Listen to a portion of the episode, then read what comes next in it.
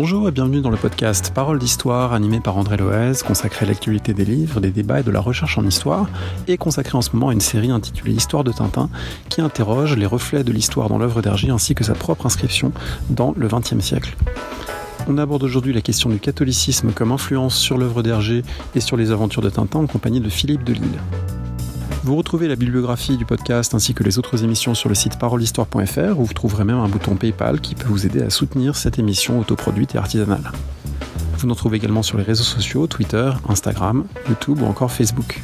Well, I guess it's official. We're now on Facebook. On se retrouvera vendredi pour évoquer Tintin de l'autre côté du rideau de fer, au pays des soviets et dans l'affaire Tournesol. Très bonne écoute et à bientôt. Je suis aujourd'hui avec Philippe Delisle, professeur à l'université Lyon 3. Bonjour. Bonjour.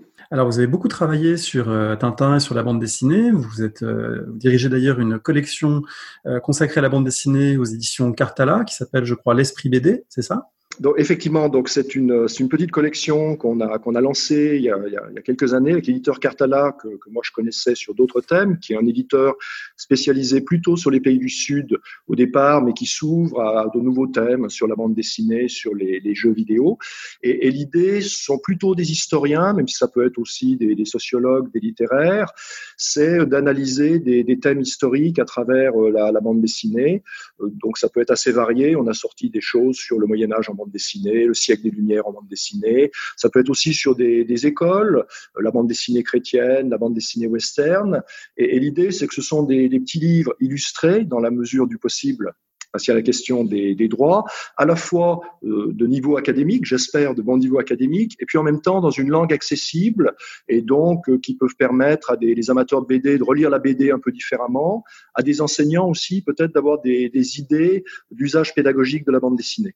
Alors ça tombe bien parce que c'est exactement ce qu'on essaie de faire à travers cette série d'émissions consacrée donc à Tintin dans l'histoire, rendre accessible euh, parfois des recherches pointues et puis parfois simplement des parcours agréables à travers évidemment un, monument euh, de la culture et de la culture populaire. Je voulais vous demander comment vous en êtes venu à travailler sur la BD. Est-ce que c'est euh, à travers notamment les travaux que vous avez faits sur l'histoire du catholicisme que cette connexion s'est faite? Oui, alors au départ, moi, ma, spécialité, c'était les, questions missionnaires, coloniale et, et, religieuse, puisque j'ai travaillé au départ sur l'Église et l'esclavage, notamment aux Antilles, sur les missions catholiques. Et puis, j'ai travaillé une bonne, une bonne dizaine d'années, 10-12 euh, ans sur ces, ces questions. Et, et j'avais envie, parce que la recherche est parfois un peu austère, de me renouveler un petit peu, de changer un petit peu de thématique. Et euh, évidemment, Tintin au Congo, avec la figure du missionnaire qui est très présente, puisque Tintin va visiter une mission, va s'émerveiller, Milou dit qu'Alsace, c'est missionnaire. Euh, ça, renvoyait à cette idée qu'il y avait toute une propagande en Europe à travers euh, différents médias pour l'émission, et notamment la bande dessinée qui avait, trouvé la jeunesse, qui avait touché la jeunesse. Alors en même temps, étant, étant enseignant aussi, euh, j'avais envie de, travailler sur des, des, sources que je pourrais utiliser à des fins pédagogiques. Et, et c'est comme ça que vers 2007-2008, j'ai opéré une transition du catholicisme antillais vers la BD belge. Euh, particulièrement la BD belge parce qu'elle est particulièrement portée par des milieux catholiques et que cette présence des missionnaires était particulièrement forte. Et, c'est vrai qu'actuellement, bon, je constate que j'utilise pas mal des, des, planches de bande dessinée, des BD. Il y a beaucoup de BD historiques actuellement dans, dans les cours et que c'est un, c'est un moyen de, de faire découvrir l'histoire autrement aux, aux, étudiants. On a même d'ailleurs monté à, à Lyon un, un master hein, en histoire contemporaine qui s'intitule Représentation usage du passé, où il y a un cours sur la, la BD utilisée comme source historique. Alors, Tintin au Congo, c'est évidemment un album très important, à tel point qu'on va lui consacrer une émission à part entière euh, avec une spécialiste de l'Afrique. Euh, on sera sans doute aussi amené à en parler au cours de notre entretien.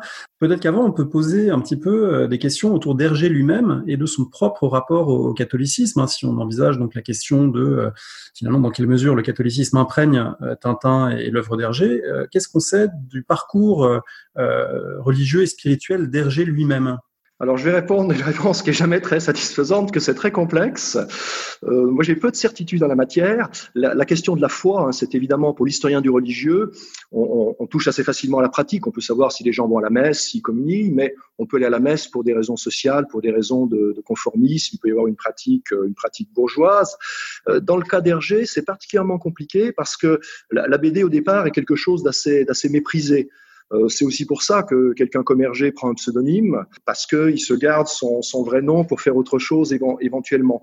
Et, et, et donc, euh, euh, au départ, on a, on a peu d'interviews, d'entretiens avec Hergé. On, on, a en revanche beaucoup de, de prises de parole d'Hergé sur la fin de sa carrière, à partir des années 70-80 quand il est devenu très célèbre. Et là, à ce moment-là, il passe à la télévision, il y a des interviews, il, va donner des livres d'entretien, notamment un livre qui s'appelle Tintin et moi à, à Numa Sadou.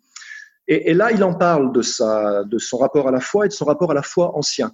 Mais l'historien sait bien que quand quelqu'un parle en 1980 de ce qu'il croyait ou ce qu'il faisait en 1930, c'est compliqué parce que il peut reconstruire, il peut avoir oublié, il peut mentir. Et dans le cas d'Hergé, en plus, ce qui complique, euh, c'est que dans les années 60, il a été très attaqué à partir des années 60, euh, parce que Tintin est une bande dessinée plutôt conservatrice, on va y revenir, il, évolue dans des milieux assez conservateurs, et, donc à partir des années 60, il va, euh, on va, l'accuser de faire une BD qui est réactionnaire, qui est raciste, etc. Et il va beaucoup se dédouaner.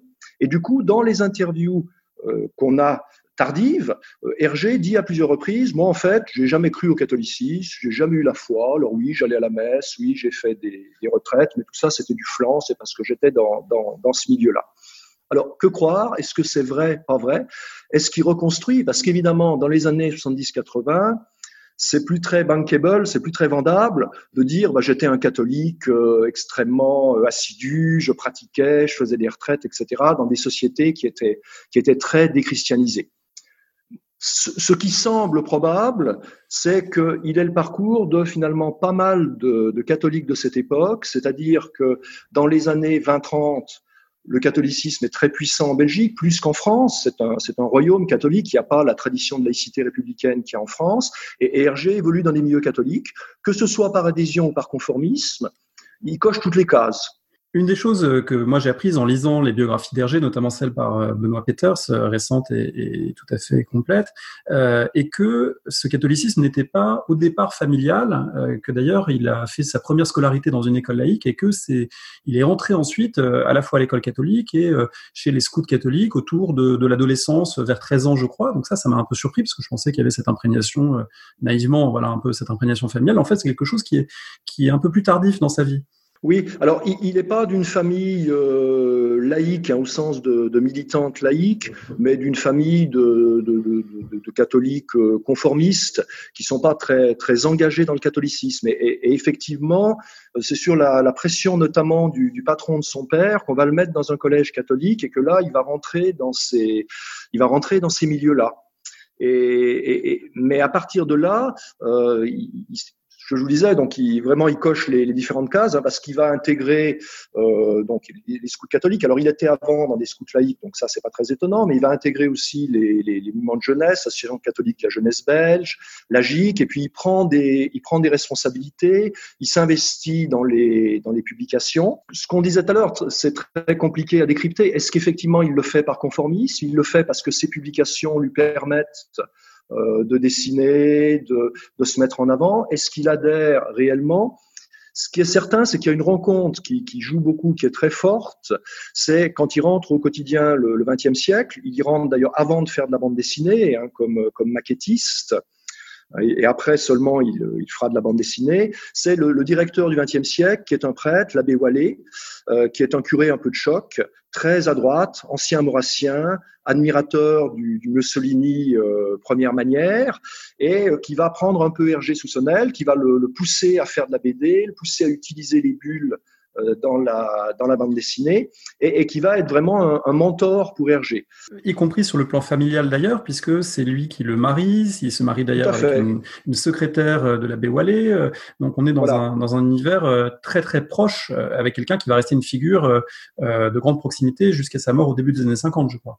Tout à fait. Et c'est ce, catholicisme très très très englobant, puisqu'effectivement Wallet avait décrété, ce qui n'était pas pas normal. On retrouve la même, on retrouve sensiblement les mêmes positions aux éditions Dupuis euh, dans les dans les années 30, qu'il fallait que passé un certain âge, les employés soient mariés, que le but c'était le mariage. Et donc à un moment donné, il dit Hergé, bon ben Hergé, il faut, il faut faire quelque chose, il faut vous marier. Il lui présente sa secrétaire et il va célébrer les noces.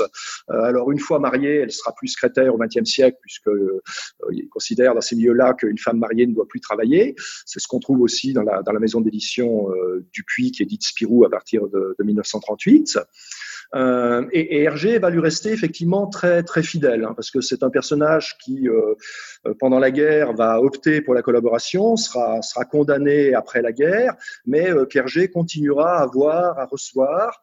Et, et, et alors là encore, hein, quelle est la quelle, quelle est la part d'affection simplement pour l'abbé Wallet ou la part d'adhésion au catholicisme euh, dans tout ça?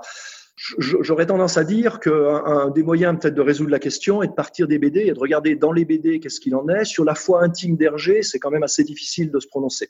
Alors par contre, ce qu'on constate, c'est que à partir des années 50 et surtout 60, mais comme beaucoup de catholiques de cette génération, on va avoir des gens qui vont un peu ruer dans les brancards, qui euh, restent de de tradition chrétienne qui restent attachés à des, des grands moments de la, de la, vie chrétienne, à Noël, euh, à des choses comme ça, mais qui en même temps prennent de la distance, notamment par rapport à une morale catholique qui leur apparaît de plus en plus pesante. Et alors, dans le cas d'Hergé, il y a son parcours personnel. Bon, est-ce que son mariage avait été un peu quand même forcé par l'abbé Wallet? Mais en tout cas, euh, dans les années 50, il tombe amoureux d'une jeune coloriste il a une liaison avec elle, euh, et à partir de ce moment-là, il se sent plus en phase avec cette, cette morale chrétienne très stricte, et euh, il va essayer de, recourir à la psychanalyse. On dit aussi que parfois Tintin au Tibet, qui est un album où il y a beaucoup de blanc, est aussi un moyen pour lui d'évacuer ce, blanc, d'évacuer cette, pureté, et, de prendre ses, distances euh, par rapport à ça. C'est compliqué, hein, d'autant que dans ces années 50, je sais plus quand est la date pour la Belgique, mais le divorce par consentement mutuel n'est pas admis. Donc lui, il aimerait se séparer, mais il doit rester, euh, il doit rester avec son épouse. Et, on voit qu'à partir des années 70, mais là aussi, euh, c'est un parcours qui semble assez, classique, bah, il va commencer à s'intéresser aussi à d'autres spiritualités, aux spiritualités orientales, et à, délaisser un peu cette, euh, cette tradition catholique. Une tradition catholique qui, pour revenir aux années 30, à la fin des années 20 et au début des années 30, au moment du début de son œuvre, peut-être qu'il faut contextualiser euh, encore un peu plus euh, ce que vous avez commencé à expliquer, c'est-à-dire l'importance de ces réseaux catholiques euh, en Belgique et également en France, toute une sociabilité catholique qui passe, qui s'explique notamment par le fait que la Belgique a connu des controverses scolaires très intenses et que finalement les publications catholiques belges, dont fait partie Casterman, dont fait partie le, le, petit 20e et le 20e siècle, sont s'inscrivent finalement dans un contexte où le catholicisme a il a une présence forte dans la cité, dans la société. Tout à fait. Comme, comme euh, je vous le disais tout à l'heure, moi, c'est une des raisons qui m'a. Ça peut paraître étrange que pour un Français, je travaille pas sur la BD française, mais plutôt sur la BD belge, hein, même on la caractérise de franco-belge, mais pour les années 30-50, elle est, elle est surtout belge francophone. C'est parce que pour un spécialiste du catholicisme, il y a vraiment un, poids particulier du catholicisme dans cette, euh, dans cette bande dessinée, euh, dans cette bande dessinée belge.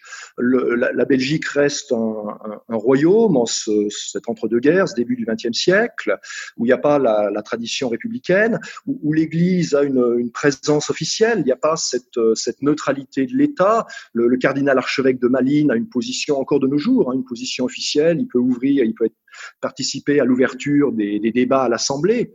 Euh, par exemple. Il a, un véritable rang dans, dans l'État belge. Et puis, surtout, contrairement à la France républicaine, il n'y a, pas cette idée que la, vie publique est neutre. Au contraire, elle est organisée par ce qu'on appelle des, des piliers, c'est-à-dire euh, des espèces de réseaux idéologiques et confessionnels. Il y a notamment deux grands piliers. Il y en a un troisième, le libéral, mais qui est moins important. Il y a le pilier socialiste et puis il y a le pilier catholique.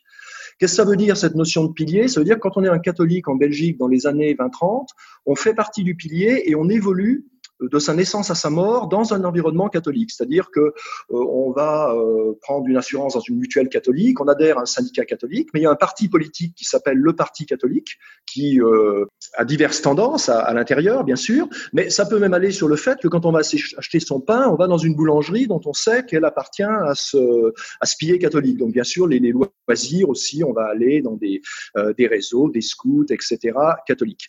Et même si effectivement au 19e siècle, il y a eu des des, luttes laïques euh, importantes, qui ont abouti d'ailleurs à la, structuration de ces, piliers. Et si les libéraux, les socialistes s'insurgent contre l'emprise de l'Église sur la jeunesse, euh, l'Église a, réussi à maintenir une très forte emprise sur le système scolaire, sur la presse pour les jeunes aussi. Et, ça, tardivement, hein, c'est étonnant de voir, par exemple, qu'à la fin des années 50, il y a encore à peu près deux tiers des collégiens belges qui sont scolarisés dans des établissements catholiques ce qui est énorme par rapport à ce qu'on voit en France, par exemple, à la, euh, même époque. Et donc, quand, euh, Hergé et, d'autres débutent dans la, la, carrière de bande dessinée, bah, il y a une espèce de monopole de la presse catholique euh, vis-à-vis de la jeunesse, un poids très fort des structures éducatives, et, donc c'est finalement assez, naturel que cette BD, elle naisse dans ces milieux catholiques. Alors en plus, mais, là aussi, ça, ça étonnera pas les, spécialistes du religieux et du catholicisme. Hein. Une religion, bien sûr, c'est un rapport à l'ancien, à la tradition,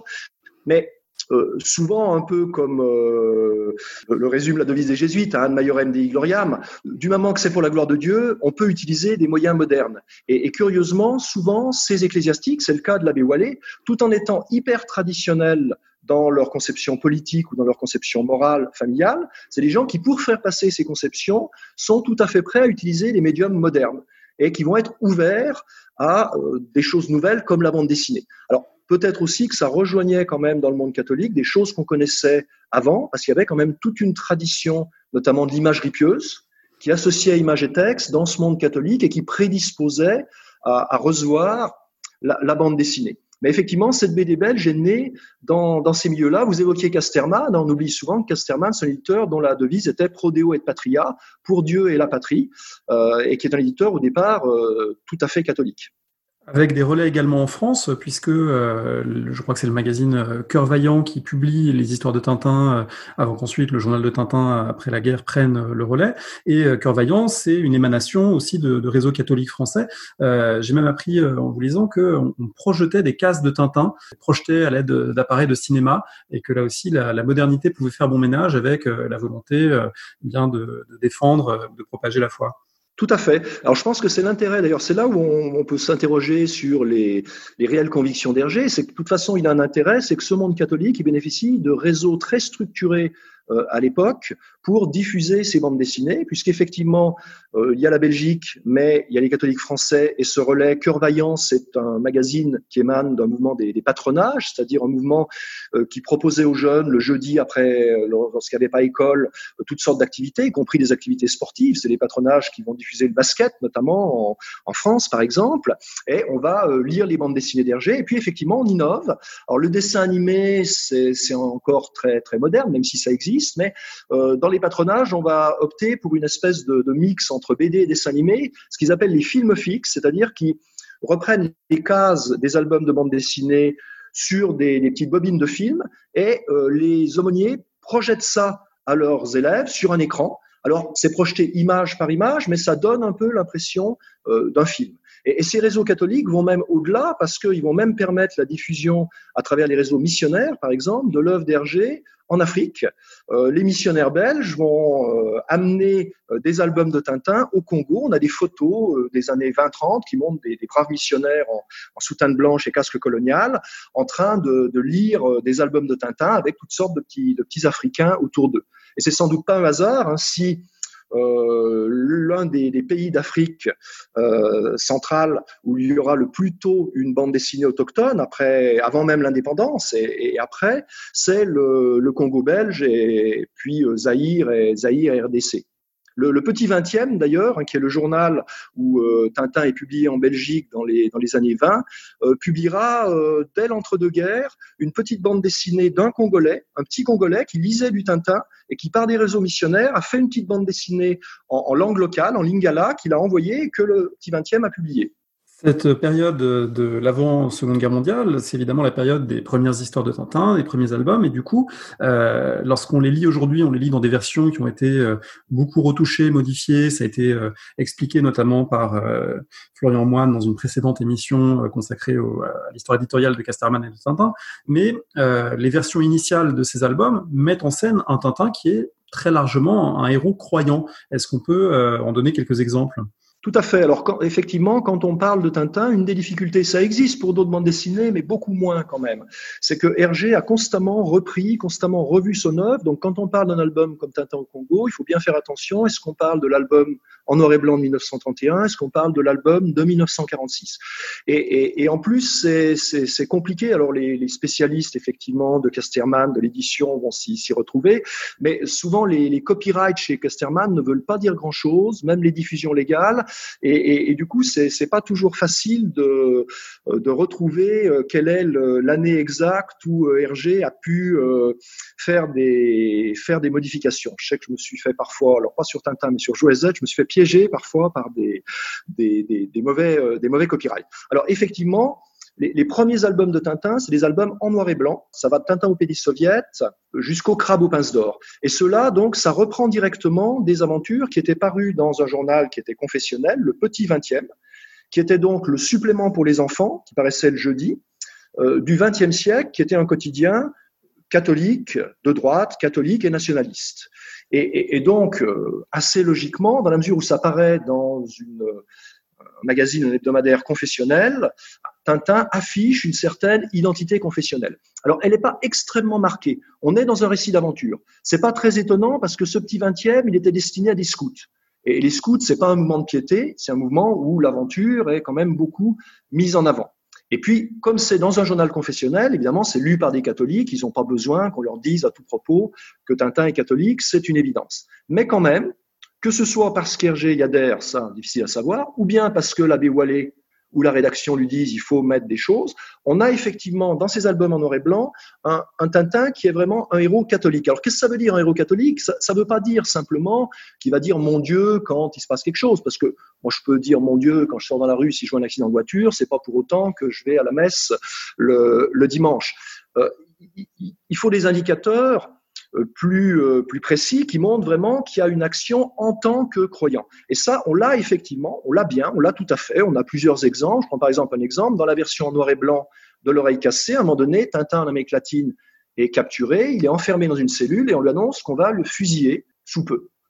Qu'est-ce qu'il dit? Il dit, alors, euh, qu'est-ce que je vais devenir? Bon, c'est pas grave, ayons confiance en la providence, avec un P majuscule. La providence, c'est l'action de Dieu dans l'histoire des hommes. Et ça, c'est typiquement euh, agir en héros pieux, en héros croyant, parce que euh, un non croyant, il va, il va éventuellement s'inquiéter, mais en tout cas, il va pas se dire, bah, Dieu va m'en sortir. Là, il fait confiance à Dieu, Dieu euh, va l'en sortir. On pourrait citer aussi dans, dans Tintin au Congo cette case où Tintin fait la classe à des petits Africains, il a repris la classe d'un missionnaire, et puis il y a un léopard qui arrive, alors il ne sait pas que c'est un léopard apprivoisé, donc il a très peur, et là il s'apprête à, à, défendre ces petits Africains, il adopte d'ailleurs une posture avec une baguette d'enseignant qui est un peu une posture de chevalier, il tient sa baguette comme un chevalier, et dans la bulle il dit, mon Dieu, donnez-moi la force de protéger mes élèves. Là encore, face à un danger, Quelqu'un qui va chercher dans l'aide de Dieu, bah, c'est un héros qui est euh, pas seulement de culture chrétienne, mais qui est véritablement croyant. Alors, ce sont des, des références ponctuelles, éparses, mais c'est vrai que si on les met bout à bout, elles tracent euh, l'identité d'un véritable héros catholique. Vous avez cité l'oreille cassée. Euh, dans cet album, il y a une vignette euh, célèbre lorsque les deux bandits euh, sud-américains qui poursuivent Tintin tout au long de l'album finissent par couler en essayant de rattraper le diamant qui s'échappait de la statuette. ils se noient et on les voit emportés par des diables. Et c'est quelque chose qui est assez, alors qui est très marquant dans cette vignette-là, mais c'est présent à d'autres moments dans l'œuvre d'Hergé. On pense notamment à Milou ou à Haddock qui sont parfois tiraillés entre l'ange et le diable. Là, il y a carrément une imagerie de type religieux qui est présente, évidemment manière simplifiée ou, ou, comique, mais qui est présente dans les albums.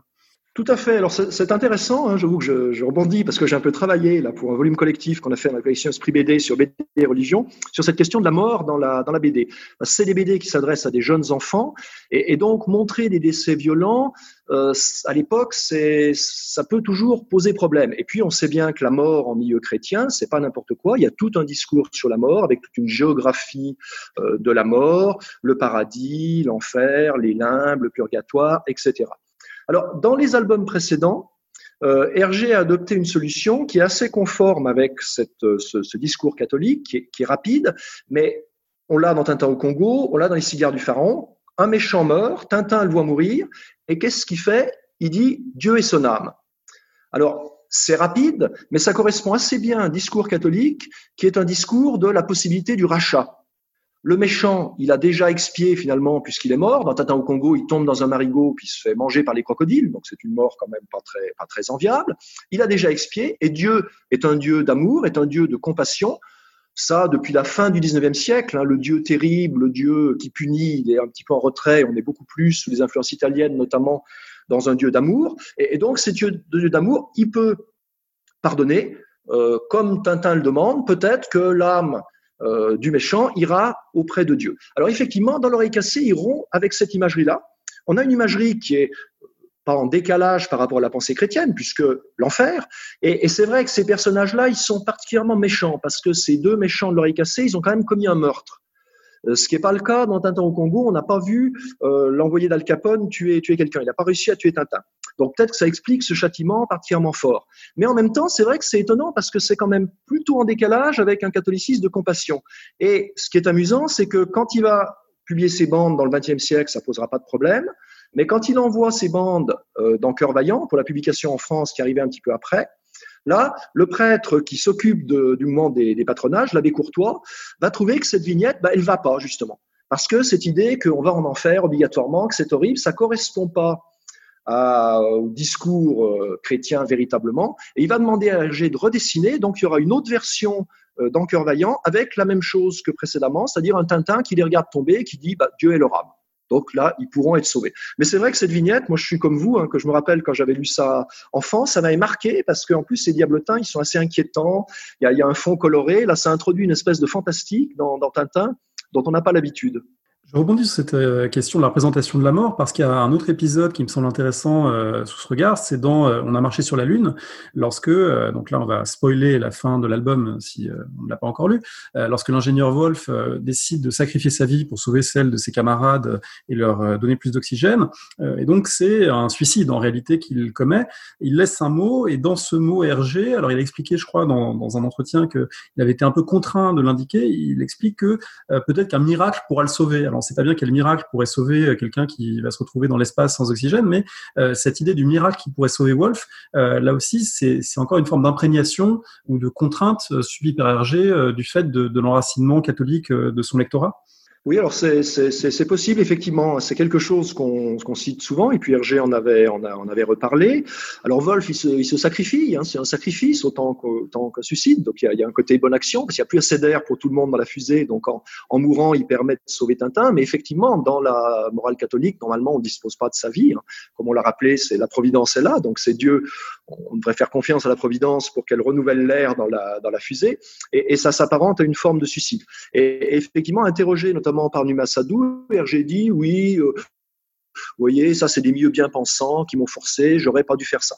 Alors là-dessus, je dirais un petit peu comme au début, est-ce qu'on peut croire Hergé euh, Est-ce que c'est vrai? Peut-être, mais peut-être aussi que euh, en ce milieu des années 50, il reste quand même lui-même dans cette, euh, tradition catholique de, se dire que c'est pas bien et qui veut envoyer un, signal au, lecteur.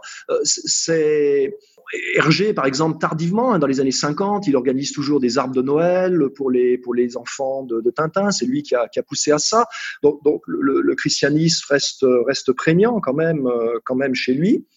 Euh, et puis, évidemment, il y a la question du, lectorat. On a du mal à l'imaginer, ça, parce que de, depuis euh, la fin des années 60, en Europe occidentale, il y a eu un très fort euh, éclatement, une très forte libéralisation de la norme morale. Mais, il y a une norme morale qui est vraiment extrêmement forte à l'époque, dans ces années 50, et les lecteurs peuvent réagir très violemment à des choses qui, de nos jours, mais nous paraissent totalement anodines. Dans, le journal Tintin paraissait aussi la série Black et Mortimer de, Jacobs. Et pour une parution en feuilleton de, de, la Jacobs avait dessiné une couverture où euh, un des personnages est dans le train, il lit un magazine illustré. Sur la couverture du magazine illustré, il y a une danseuse en tutu. Mais alors qui est totalement, alors c'est tout petit d'abord le, dessin quand même, puis elle est, en tutu, il y a dans une position de danseuse, il y a rien d'érotique là-dedans. Il il y a, ça a causé scandale à la rédaction de Tintin, avec des, des réactions de lecteurs euh, indignés, disant qu'on était euh, au point culminant de l'érotisme, mais euh, demandant qu'on on redessine ça. Donc, euh, et Hergé peut effectivement, en dehors des questions aussi de croyance, pas croyance, s'adapter euh, s'adapter à son lectorat. Et ça, ça touche pas seulement des questions religieuses. Hein. Cette BD pour enfants des années 50, les, les auteurs sont très cadrés quand même dans ce qu'ils peuvent montrer, ce qu'ils peuvent dire. Pour revenir aux premières aventures, on a parlé de Tintin comme héros euh, chrétien, même si c'est plus en filigrane que euh, toujours affiché ou, revendiqué. Il y a aussi quelque chose qui le rend héros chrétien, c'est la nature de ses adversaires, puisqu'il affronte les bolcheviks euh, athées et impies, il affronte aussi euh, des puissances d'argent, euh, louches. donc le, le, choix des aventures et l'identité des méchants, en quelque sorte, dit aussi quelque chose du milieu dans lequel se trouve Hergé. Effectivement, moi c'est quelque chose là-dessus sur lequel j'ai essayé de travailler. Là, je, fais un petit peu de pub dans mon dernier petit bouquin, notamment qui s'appelle La BD au cri de l'histoire. J'ai essayé une lecture dans, ce sens. C'est qu'il me semble qu'il y a la question de la foi de Tintin, qui est une chose, espèce de foi personnelle, mais ça serait se tromper de penser que le catholicisme belge des années 20-30 et même sans doute 1940-50, c'est juste une question d'avoir une foi personnelle, d'aller à l'église. On, on l'a dit, c'est un pilier, c'est quelque chose d'englobant, c'est un projet, c'est un projet de vie complet politique et sociale. Et les milieux dans lesquels évolue Tintin, c'est des milieux catholiques, conservateurs, souvent assez influencés par la pensée euh, du nationaliste français Charles Maurras, et qui ont une vision très structurée du monde. Euh, pour eux, le monde, bah, il bah, y, y, y, a les méchants, il y a les ennemis, c'est les protestants, c'est les étrangers, c'est les juifs, c'est le capitalisme anglo-saxon, cosmopolite.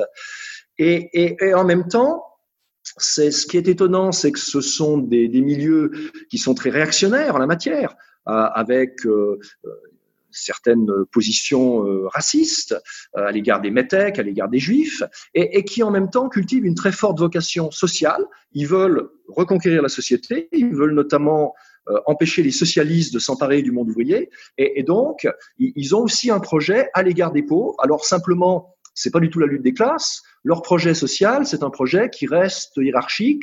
C'est essentiellement la charité, le patron qui euh, prend bien soin de ses ouvriers. Et, et c'est des gens qui regardent beaucoup du côté du Moyen Âge, parce que le Moyen Âge, pour eux, c'est l'idéal de la chrétienté. Et le, leur idéal social, c'est notamment les corporations. Et, et, ça, effectivement, il me semble qu'on le retrouve, mais vraiment très, très fortement, que ça structure les premiers albums de Tintin, euh, notamment depuis euh, les soviets jusqu'à l'île Noire à peu près.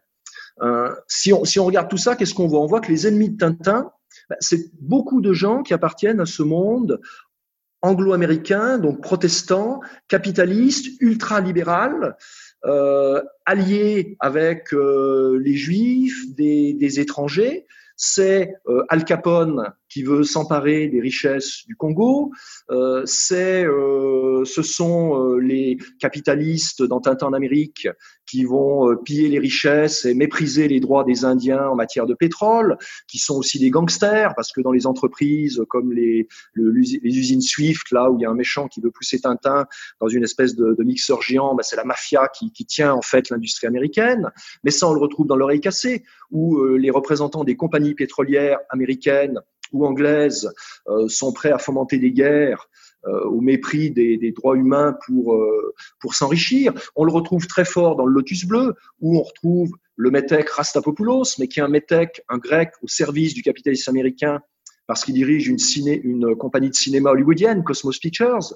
Un méchant qui s'appelle Gibbons, qui est un industriel américain et qui frappe de, de pauvres coulis. Et, et, donc là, on a vraiment une nébuleuse qui est à peu près toujours la même, liée à ces milieux cosmopolite, anglo-américain, protestant, capitaliste. Et, en revanche, Tintin, lui, bah, c'est l'ami euh, des pauvres, c'est l'ami euh, du peuple. On le voit très bien dans l'oreille cassée, par exemple au début de l'oreille cassée, où il vient immédiatement en aide à un, un coulis, un, tireur de pouce-pouce, que justement martyrisait cet industriel américain. Et ce coulis, il est représenté euh, pieds nus, le visage émacié, avec les côtes apparentes, dont toutes les signes graphiques nous l'identifient comme le, comme le pauvre. Et, Tintin fait un peu du, François d'Assise là en, la matière. Donc il me semble que là, c'est vraiment à travers ces, albums de Tintin en noir et blanc, ces premiers albums de Tintin, une vision du monde qui est structurée par cette, euh, cette pensée catholique. Ça change un peu à partir notamment de l'île Noire avec euh, l'île Noire avec le sceptre d'autocar parce que là, il y a d'autres enjeux qui inquiètent Hergé la société belge. C'est la montée du nazisme, c'est le réarmement de la Rhénanie aux portes de la Belgique. Et là, on voit dans l'île Noire, le méchant, c'est le docteur Muller, c'est un Allemand. Euh, et puis, euh, bien sûr, le set de l'autocar, pardon, qui est un peu une allégorie de l'Anschluss, euh, avec euh, la, la, garde d'acier qui veut fomenter un complot pour faire tomber une, une monarchie d'Europe centrale. Alors, ce sont des aspects sur lesquels on viendra, puisqu'on a prévu de, consacrer une émission euh, également à ces, à ces albums. Vous avez évoqué les évolutions personnelles d'Hergé, les évolutions sociales également, le fait qu'il ait retouché ses albums, le Tintin de l'après-guerre, le Tintin des albums modifiés, des neuf premiers albums euh, transformés. C'est moins un Tintin chrétien qu'un Tintin de culture chrétienne. par quoi ça passe cette transformation? Alors effectivement, quand on regarde, c'est intéressant, l'évolution notamment, donc il y, a, deux choses. Les albums en noir et blanc vont être repris à partir euh, du début des années 40 par Hergé pour être mis en couleur et un format plus petit, parce que à ce moment-là, la BD en couleur s'impose. Et il, va publier des nouveaux albums directement en couleur. Et son éditeur Kesterman lui dit ah, il faut que tous les albums soient en couleur. Donc, il va reprendre les premiers albums en noir et blanc, il redessine, il reprend les textes. Et là, on voit que qu'est-ce qu'il fait? Il gomme l'engagement chrétien de Tintin sans effacer complètement les références au christianisme. Par exemple, dans Tintin au Congo, euh, la scène dont je vous parlais tout à l'heure, où Tintin défend les petits Africains et invoque mon Dieu, bah, elle est maintenue, mais il n'invoque plus mon Dieu. Il, il dit plus rien. Il n'y a plus de bulle. On le voit juste prêt à défendre. Dans l'oreille cassée, c'est plus net encore. Euh, là où il disait ayons confiance en la providence, il dit plus. Il dit juste, il dit simplement, euh, voilà, qu'est-ce qui va m'arriver? J'ai très peur. Il se laisse aller au découragement. Alors ça, c'est un vrai, une vraie modification, un vrai changement. Par exemple, pour cette oreille cassée, parce que ne plus avoir confiance à la Providence et être découragé face au danger, bah, c'est de plus être un, héros pieux. Est-ce qu'il a fait ça parce qu'il veut rompre avec le catholicisme? Peut-être. Plutôt, à mon avis, parce que Tintin commence à avoir du succès. Au départ, Tintin, ça se vend surtout dans des petits milieux catholiques belges. Et là, maintenant, ça commence à prendre. Et donc, il veut toucher un public plus large. Il veut aller au-delà, sans doute, du public dévot. Sans doute aussi que sa pratique de la bande dessinée évolue. Pour ce qui concerne cette case de l'oreille cassée, j'ai retravaillé un petit peu là-dessus il n'y a, pas, très longtemps. C'est une case qui est en bas de planche. Et, souvent, Hergé, il l'a très vite compris, surtout comme il publie en feuilleton, il maintient un suspense parce que en fin de planche, justement, on ne sait pas ce qui va se passer. Et, donc là, on se demande est-ce qu'il va être fusillé, est-ce qu'il va s'en tirer? Alors c'est sûr que si Tintin dit bah, vous inquiétez pas de faire la providence, le suspense est limité. Alors qu'en disant Ouh là je vais mourir, qu'est-ce qui va m'arriver? On a hâte de savoir la semaine d'après, parce qu'on sait bien qu'il va s'en tirer, il n'y a pas de doute. Comment est-ce qu'il va s'en tirer? Donc il peut y avoir aussi des, questions de narration. Alors en même temps, Hergé n'efface pas tout, c'est-à-dire qu'il y a certaines références catholiques qui restent. Ah, par exemple, la case dans l'oreille cassée avec euh, les méchants qui vont en enfer, les cases dans Tintin au Congo, dans Les cigares du pharaon, où, voyant mourir le méchant, euh, Tintin dit que Dieu est son âme. De même, la visite à la mission, où Tintin s'extasie devant l'action des missionnaires, reste. Mais du coup, effectivement, ça, fait de l'engagement chrétien de Tintin quelque chose de, de moins fort, qui, qui apparaît comme un peu plus superficiel, qui guide moins son action. Et dans les nouveaux albums, en revanche, qui vont paraître euh, à partir du milieu des années 40 et qui vont être mis directement en couleur par Casterman, ben là, effectivement, on a des références chrétiennes, mais qui sont plus de l'ordre de la foi, qui sont de l'ordre de la culture. Parmi ces références euh, chrétiennes sans être euh, dites comme chrétiennes ou explicitées comme chrétiennes, euh, je pense à cette scène tout à fait étonnante où le capitaine Haddock essaie de transformer l'eau en vin dans les sept boules de cristal, qui est évidemment un thème chrétien de premier plan, mais qui n'est jamais souligné comme tel dans l'album. Tout à fait. Alors c'est assez étonnant parce qu'effectivement, euh, euh, Haddock essaie de reproduire un tour de magie qu'il a vu au musical, puis il va emmener Tintin le, voir de ses, de ses yeux, euh, transformer de l'eau en vin. Alors évidemment, pour un public catholique, et là, il faut bien aussi, on sait bien, hein, l'historien, ça sa qualité, c'est d'arriver à se remettre dans ce qu'était la mentalité des gens de l'époque. Euh, dans les années 30, 40, dans les milieux catholiques, il y a euh, un, catéchisme qui est très poussé, donc il y a une culture religieuse, une culture chrétienne qui est très forte. Donc cette histoire de transformer l'eau en vin, c'est un des miracles de Jésus. Tous les petits catholiques des collèges catholiques belges ou français, évidemment, ils connaissent ça. Et Tintin, voyant le capitaine Haddock faire ça, lui dit, bah, capitaine, c'est impossible. Alors effectivement, euh, ça peut être lu par un public catholique, parce qu'un public bien catholique va dire, bah oui, évidemment, c'est impossible, il n'y a que Jésus qui peut faire ça, seul Dieu peut faire ça. Mais Tintin va pas jusqu'à dire ça, va pas dire c'est impossible, seul Jésus peut le faire. Il dit juste c'est impossible. Ce qui fait que pour un public euh, non croyant, voire même pour un public laïque, à la limite, ça pourrait être euh, interprété comme du, du rationalisme. Finalement, ces, ces choses-là, les, les miracles, les miracles n'existent pas. Le, côté culture chrétienne, il me semble, on, le voit aussi très bien à travers euh, l'album précédent, euh, Le Trésor de Rackham le Rouge, où euh, on voit que les, personnages font preuve d'une culture chrétienne, alors qui parfois est classique, parfois est plus étonnante. Tintin, à la fin de l'album, recherchant un trésor qui se trouve dans, un, dans un globe qui est sous un aigle, voit une statue de, Saint Jean l'évangéliste, et il dit, ah bah oui, c'est lui, parce que Saint Jean, c'est l'aigle. Alors, c'est pas très étonnant dans le milieu catholique. Les catholiques de l'époque l'ont appris, le savent. Les quatre évangélistes sont représentés par des symboles, euh, une tête d'homme et trois têtes d'animaux, et Saint Jean, c'est l'aigle. Donc là, il n'y a pas une question de foi, mais Tintin montre à ses lecteurs bah, qu'il a une éducation chrétienne. Alors parfois, c'est un peu plus poussé, ça prête à rire. Dans le même épisode, je ne sais pas si vous vous souvenez, à un moment donné, euh, il cherche le trésor, euh, c'est difficile, il cherche des coordonnées, et les Dupont, qui gaffent toujours, donnent des coordonnées au, capitaine Haddock. Et là, le capitaine se marre parce qu'il dit, ah bah oui, euh, il enlève sa casquette, si on en croit vos coordonnées, on est en pleine basilique Saint-Pierre à Rome. Alors ça supposerait que la culture catholique du capitaine Haddock est telle qu'ils connaissent les coordonnées géographiques exactes de la basilique Saint-Pierre. Bon, là, ça semble quand même peut-être un peu poussé. Mais, là aussi, c'est un, c'est un clin d'œil quand même à un lectorat catholique un album dont on a déjà un petit peu parlé, dans lequel il n'y a plus vraiment de clin d'œil, mais en même temps qui est, il me semble, imprégné d'une forme de, spiritualité. Ça a été euh, décrit notamment par euh, Luc Révillon dans un article. Euh, c'est Tintin au Tibet, avec, outre la couleur blanche que vous aviez évoquée, finalement toute la thématique de l'ascension, du sauvetage, le rêve prémonitoire que fait Tintin, ou presque une force surnaturelle lui annonce que son ami est encore vivant. C'est un album qui, qui peut s'interpréter en lien avec une imprégnation ou une recherche spirituelle de son auteur. Oui, tout à fait. Je pense que là, c'est typiquement un album, de même que les précédents, ce qu'on a redit. Je pense que c'est euh, bon, c'est difficile de porter du jugement de valeur, mais c'est sans doute le génie d'Hergé. On peut lui reconnaître euh, quand même euh, des, qualités importantes dans la, dans la bande dessinée. C'est d'avoir produit quelque chose où, où, des lectorats quand même assez variés vont pouvoir trouver ce qu'ils attendent. Parce qu'effectivement, Tintin au Tibet, parfois c'est décrit comme une rupture avec l'ancien catholicisme, son éducation euh, parce qu'il va y avoir cet attrait pour les philosophies orientales, pour le bouddhisme, avec cette présentation des, des, moines bouddhistes qui est très qui est très positive, ce voyage en Orient qui fait penser au voyage que vont faire à la même époque les, les Beatles chez les gourous ou, ou beaucoup d'autres d'autres jeunes vers l'Orient. Et, et, puis en même temps, le public catholique effectivement va, va pouvoir le voir comme quelque chose qui est une, une recherche de la pureté, un pèlerinage, une ode à la, à la fraternité. Alors, ce qui est, certain aussi quand même, c'est que Hergé l'a dit, et là, je pense que c'est sans doute euh, peu contestable dans, des interviews, c'est qu'il est toujours resté fidèle à l'idéal scout, qui, dépassait le seul catholicisme et qui est cet idéal hein, de, de l'engagement, de l'engagement au service des bonnes actions, d'une espèce de, de, chevalier des temps modernes, alors qui peut être un, un chevalier catholique pour le scoutisme catholique, mais, mais Baden-Powell déjà, qui était protestant et qui prônait un, scoutisme non, non confessionnel, euh, présentait les scouts aussi comme des, comme des chevaliers. Et, et là, on retrouve ce, ce, Tintin engagé, chevaleresque, qui, qui peut plaire à des catholiques, mais qui pourra plaire aussi à d'autres, à d'autres milieux.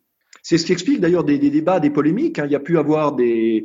Euh, il y a, euh, alors, j'ai plus l'année en tête, mais il y, a, quelques années de ça, il y avait un article de l'Osservatore Romano, qui est le journal officiel du Vatican, qui avait déclenché les polémiques parce que l'Osservatore Romano avait titré Tintin héros catholique.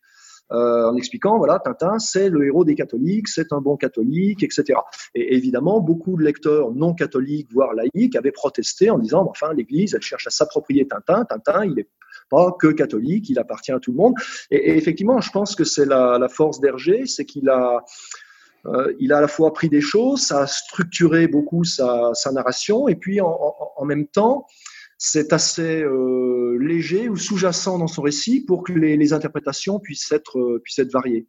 Vous avez évoqué des valeurs euh, du scoutisme, des valeurs chevaleresques. Euh, c'est effectivement quelque chose qu'on retrouve au-delà de Tintin dans une bonne part de la production euh, de la BD franco-belge. Si on lit les aventures de Buck Danny, on verra aussi des personnages qui acceptent de se sacrifier, qui font preuve de courage, de dépassement d'eux-mêmes, etc. Donc, c'est pas quelque chose qui est propre à Tintin. Est-ce qu'on peut plus largement s'interroger ou poser quelques jalons de la déconfessionnalisation de la bande dessinée dans la seconde moitié du XXe siècle. Est-ce que Tintin s'inscrit dans un mouvement qui serait un mouvement plus général de ce point de vue-là?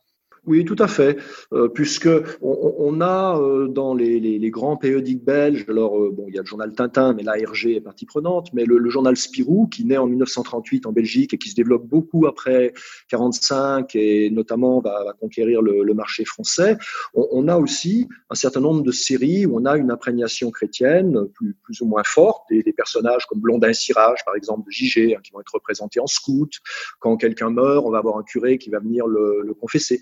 Et, on a même, dans, dans, un journal comme Spirou, on va même avoir des, BD véritablement catholiques, puisqu'on va avoir des, des vies de saints. Euh, une des plus célèbres, c'est Don Bosco par, euh, par, par qui va être un, très grand succès éditorial d'ailleurs pour les, pour les éditions Dupuis. Euh, donc il y a, y a, une présence du catholicisme, il y a une imprégnation qui est plus ou moins forte selon les séries. Euh, je pense que les éditeurs, un éditeur comme Dupuis, et, d'ailleurs, là, ça renvoie un peu à l'idéal du, du, scoutisme. Hein. Le scoutisme, il y avait un côté traditionnel avec les disciplines uniformes qui faisaient penser à l'armée, puis il y avait un côté novateur avec euh, les camps, l'esprit d'aventure, les jeux, etc.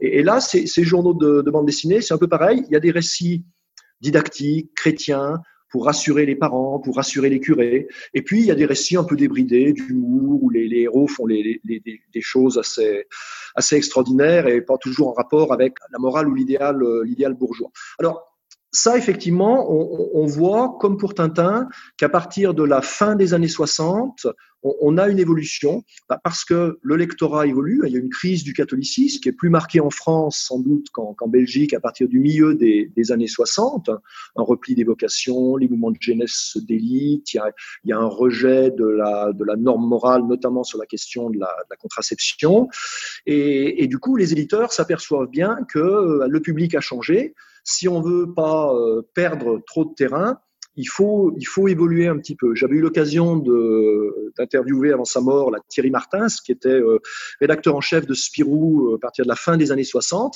et il me disait qu'une des premières choses qu'il avait faites, c'était euh, de dire aux auteurs bon, bah écoutez, maintenant, essayez d'éviter de mettre trop de missionnaires ou de références au catholicisme, parce que le public, il veut plus ça. Donc, il faut que, il faut que ça, il faut que ça change. Et alors, on a eu aussi, effectivement, euh, bon, c'est plus rare et c'est moins formalisé que pour mais on a aussi des phénomènes pour d'autres séries de réédition où on voit comme ça euh, l'ancienne version qui était plus catholique, la nouvelle qui l'est moins. Par exemple, il y a un, un des héros, le, le, Tintin finalement de, de, Spirou, parce que Spirou est un personnage plus comique que Tintin, c'est un personnage qui s'appelait Valardi, qui était une espèce d'aventurier à travers le monde, de héros scout, un peu comme, euh, comme Tintin. Euh, dans un épisode de Valardi, par exemple, euh, qui se passe en, Asie, à un moment donné, il y a un personnage qui meurt. Euh, dans Spirou, le héros le voit tomber dans un puits et il dit Dieu est son âme mort catholique traditionnelle. Alors, c'était une aventure qui était parue dans Spirou, mais qui n'avait pas été rééditée en album tout de suite.